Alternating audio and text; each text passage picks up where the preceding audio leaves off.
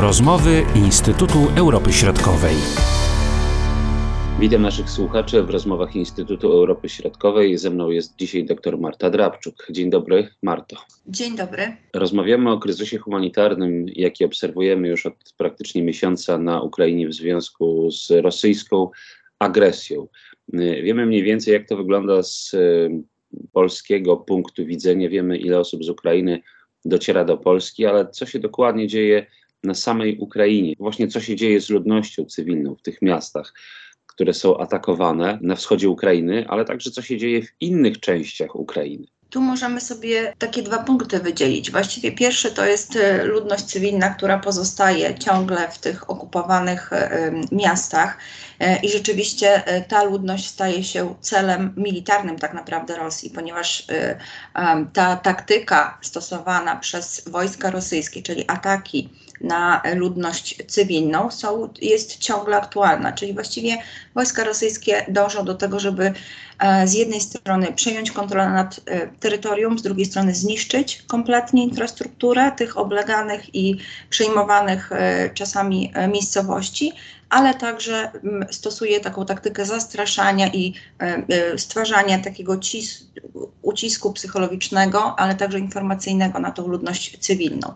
To jest pierwszy aspekt. Drugi aspekt jest taki, że ta ludność jest całkowicie odcięta od, mm, od normalnych warunków życia, czyli pozostaje bez dostępu do wody, bez dostępu do prądu. Pamiętajmy, że ci ludzie przebywają w, zazwyczaj w piwnicach, czy gdzieś, prawda, w, w jakichś podziemnych przejściach, czy metro, więc to nie są warunki, w których człowiek może przebywać na dłuższą metę.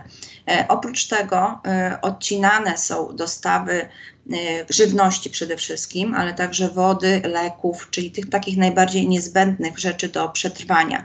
Jeżeli mówimy o próbach ewakuacji, bo takie też są podejmowane, oczywiście część z nich jest skuteczna, natomiast część takich korytarzy humanitarnych jest również ostrzeliwana przez wojska rosyjskie. Tym szczególnym przypadkiem jest Mariupol, prawda, który jest w wyjątkowo brutalny sposób niszczony przez wojska okupacyjne i tutaj właśnie jest ogromny kłopot z ludnością cywilną. Z tego co się orientujemy, około 100 tysięcy cywilów znajduje się w tym mieście praktycznie pod ciągłym ostrzałem i nie można ich y, wyciągnąć z miasta korytarzami humanitarnymi, ponieważ są one blokowane albo ostrzeliwane przez stronę rosyjską.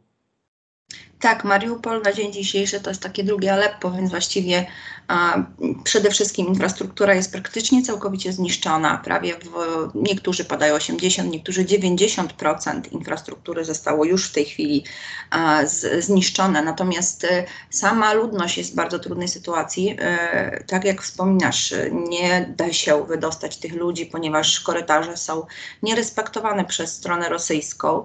Strona rosyjska też zaproponowała e, wstępnie swoje warunki, że mogą wywieźć te osoby z mm, obleganego miasta, natomiast na stronę rosyjską. No tutaj strona ukraińska absolutnie nie może takiej wersji czy takiej opcji dopuścić.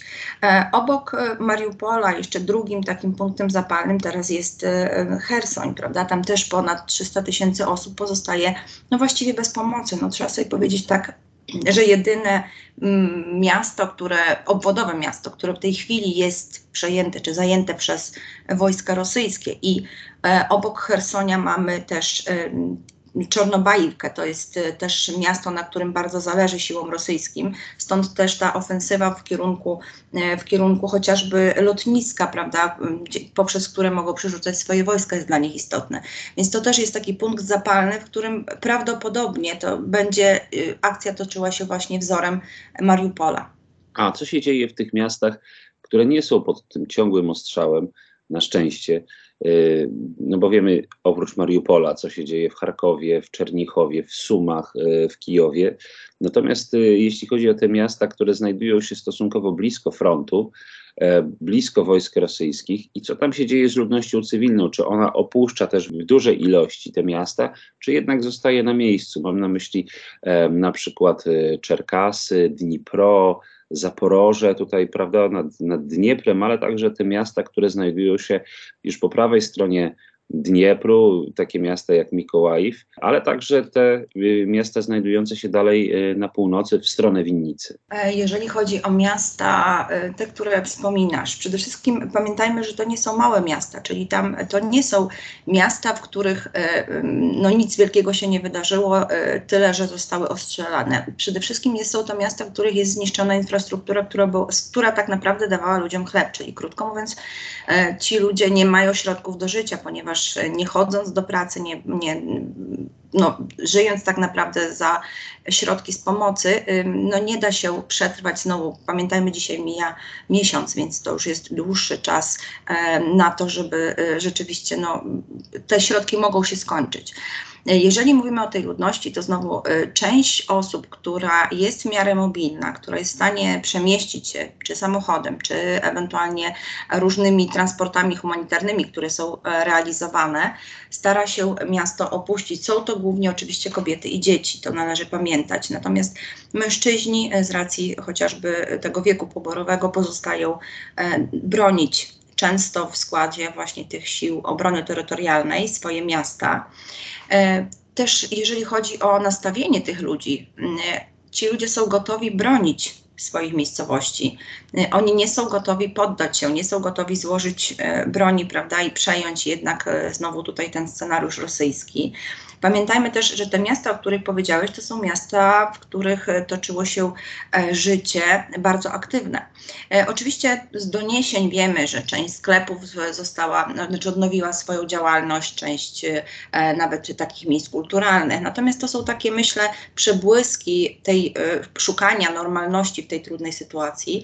Natomiast ci ludzie, którzy podejmują się ewakuacji, często nawet po dotarciu do nas, do Polski, opowiadają straszne historie. Zresztą wystarczy zobaczyć, jakim jakimi samochodami docierają i jak te samochody są e, zniszczone też przez, e, przez e, trafiające pociski, więc tutaj myślę, że ta ludność, która jest w stanie wyjechać, wyjeżdża. Tutaj warto też powiedzieć o osobach starszych, bo jak się rozmawia z tymi ludźmi, to oni generalnie twierdzą, że po prostu czekają na śmierć że właściwie przyjęli taką postawę, że nigdzie nie wyjadą, ponieważ są to ich domy, no ich dobytek życiowy, i takie osoby bardzo często mówią, że e, to jest tylko kwestia, kiedy tak naprawdę te miasta zostaną również e, zniszczone, splądrowane przez siły rosyjskie. Z danych opublikowanych przez ONZ wynika, że około 10 milionów obywateli Ukrainy musiało opuścić swoje domy. Kilka milionów jest już poza terytorium Ukrainy, ale też sporo osób e, przeniosło się do zachodniej części kraju i takim, można powiedzieć, takim ośrodkiem, gdzie najwięcej osób trafia, to jest Lwów. Ocenia się, że około 200 tysięcy mieszkańców Ukrainy ze wschodniej czy centralnej części przyjechała właśnie do tego miasta. Jak wygląda sytuacja w Lwowie? W Lwowie też powoli narasta kryzys, to znaczy, że Lwów jeszcze sobie radzi z przyjęciem e, uciekinierów tak naprawdę. Natomiast tutaj oczywiście opierając się na tych danych, o których mówisz, strona ukraińska podaje jeszcze więcej takich uciekinierów, ponieważ te e, internally displaced people, czyli właściwie osoby wewnętrznie przesiedlone, w tej chwili to jest 12 milionów e, obywateli. Jeżeli chodzi o samo miasto, miasto przygotowywało się na przyjęcie tych uciekinierów, były realizowane różne programy z, ze wsparcia, takich chociażby centrów kryzysowych, żeby zarządzać w miarę oczywiście tym kryzysem. E, natomiast miejsca też się kończą. Pamiętajmy, że e, ludność ukraińska też, czy właściwie obywatele Ukrainy trochę się obawiają takiego przesiedlenia do małych miejscowości i na wieś, dlatego że obawiają się, że tam absolutnie nie znajdą później żadnego zajęcia dla siebie. Więc e, dla nich takim docelowym punktem przesiedlenia się są jednak duże miasta, no i właśnie między innymi Lwów. Jeżeli chodzi o rząd, tutaj też warto wspomnieć, że gabinet, e, znaczy właściwie rząd ukraiński e, zatwierdził już program, który ma na celu wsparcie zarówno tych uciekinierów, czyli tych wewnętrznie przesiedlonych na tereny zachodniej Ukrainy, ale także tych, którzy przyjmują tych uciekinierów. Czyli z jednej strony jest, jest dedykowana pomoc właśnie dla, dla uchodźców wewnętrznych i, i to jest pomoc w postaci chociażby dopłat do mieszkań, to, są, to jest pomoc e, pieniężna, prawda, finansowa dla dzieci e, w wysokości 3000 e, hrywien miesięcznie i 2000 właściwie dla każdej osoby wewnętrznie przesiedlonej. Ale także jest to pomoc dla przyjmujących, czyli każda osoba, każda instytucja, która przyjmie takich uciekinierów e, e, ze wschodu e, Ukrainy, może liczyć na wsparcie. Także e, pracodawcy, którzy zdecydują się zatrudnić osobę i wesprzeć, udzielić wsparcia takiej osobie, mogą liczyć na pewne, pewne e, dodatkowe, dodatkowe wsparcie od państwa. E, Między innymi przewiduje się, że taka e, instytucja czy taka, taki podmiot gospodarczy otrzyma e, 6,5 tysięcy hrywien właśnie za zatrudnienie takiej osoby.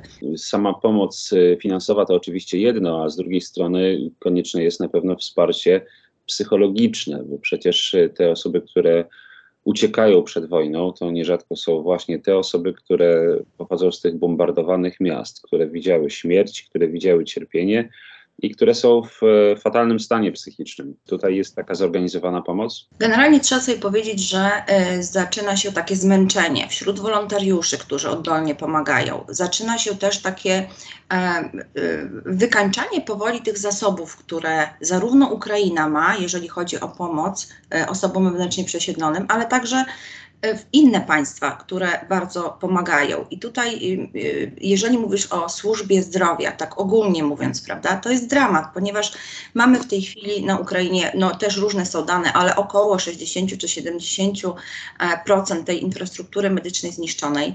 E, Jest ogromny problem z farmaceutami, którzy mogliby obsługiwać apteki. Część aptek też została ostrzelanych i też są doniesienia o rannych e, właśnie pracownikach takiej apteki, więc też jest taka obawa, prawda, że to są też kolejne punkty, które będą atakowane przez wojska rosyjskie.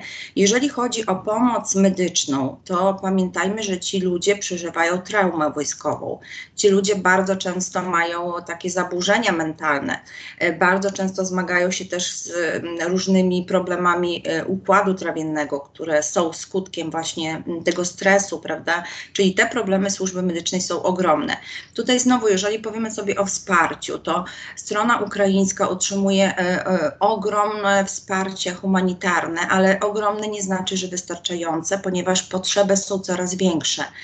To, e, to kurczenie się zasobów e, no właśnie powoduje to, że część osób tak naprawdę stara się gdzieś wyszukiwać sobie pomocy właśnie na, na własną rękę. Taka pomoc bardzo często dociera na Ukrainę, między innymi właśnie z Polski, tak, z racji bliskości geograficznej. A jeśli chodzi o ściganie zbrodni, prawda, bo przecież te osoby cywilne no nierzadko same widziały zbrodnie albo przeżyły okropne rzeczy. Jak to wygląda? Jak e, państwo tutaj się e, wywiązuje właśnie na tym polu? Przede wszystkim e, trzeba wskazać na działania Policji i Prokuratury Generalnej Ukrainy. To są te takie dwa pierwsze organy, e, które zajmują się dokumentowaniem tak naprawdę tego, co się dzieje. E, I tutaj, jeżeli mówimy o e, tej dokumentacji, no to bardzo często są to takie fakty drastyczne.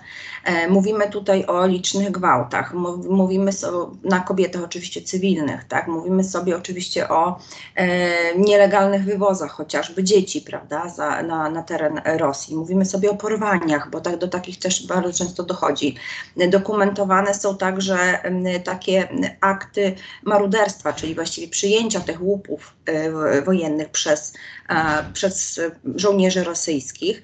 E, oczywiście są zbierane e, takie informacje mm, i właściwie takie dowody mm, rosyjskiej agresji. Jest uruchomiona specjalna platforma e, krajowa i to jest e, e, War Crimes Go.ua i poprzez tą stronę właśnie to jest takie centrum jakby dokumentowania tych dowodów i poprzez tą stronę właśnie są zbierane e, dowody zbrodni, ale nie tylko wewnątrz Ukrainy, ponieważ takie centra dokumentujące powstały między innymi też e, w, w państwach europejskich. E, Generalnie jeżeli sobie tak ogólnie przeanalizujemy, to większość państw e, Unii Europejskiej zgłosiła chęć zbierania takich dowodów, które później mogą posłużyć oczywiście jako dowody w toczących się postępowaniach karnych. Co jest na dzisiaj najbardziej potrzebne ludności cywilnej na Ukrainie, a także tej uciekającej ze swojego państwa. Jak myślisz, co jest najistotniejsze? Już nie mówimy o tutaj o wsparciu militarnym, tylko o tych innych istotnych elementach, które tutaj powinny się pojawiać. Pewnie się pojawiają, ale które są teraz najważniejsze w tym czasie. Ja tak z własnego doświadczenia, ponieważ też dużo działam na rzecz y, wsparcia, no tutaj u nas, y,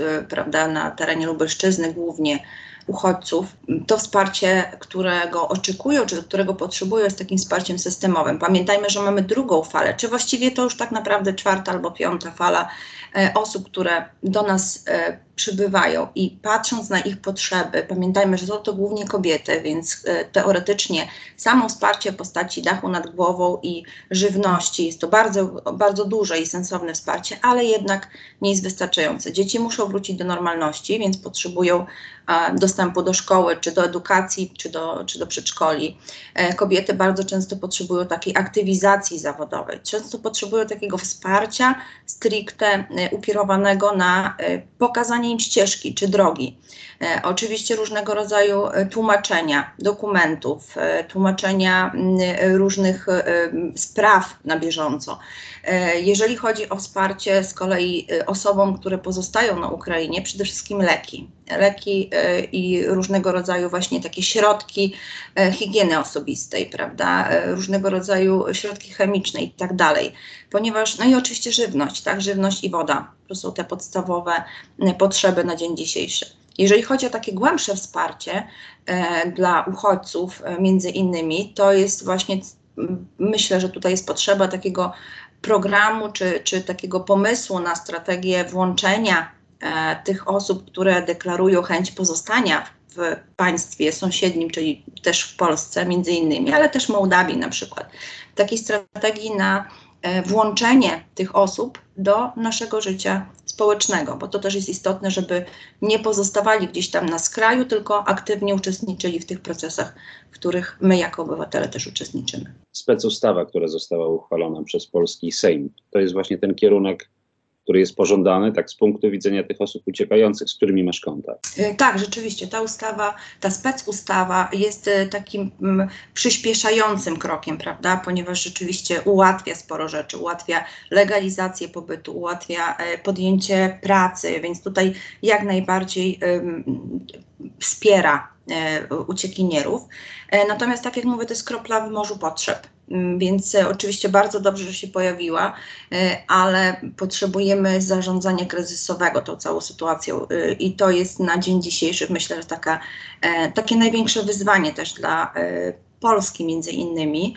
Mm, I jeszcze jedna ważna rzecz to też to, żebyśmy mm, potrafili jako państwa wspierający przyjąć tych uciekinierów, którzy uciekają przed wojną, a nie podejmują decyzji o wyjeździe do innego państwa, e, przyjąć ich e, z ich e, wadami, bo to też jest istotne, i żeby potrafić współczuć i i współprzeżywać z nimi tą sytuację. I myślę, że to też dla nich jest duże wsparcie. Bardzo dziękuję za tę rozmowę. Doktor Marta Drabczuk, Instytut Europy Środkowej. Do usłyszenia. Dziękuję, do usłyszenia. Były to rozmowy Instytutu Europy Środkowej.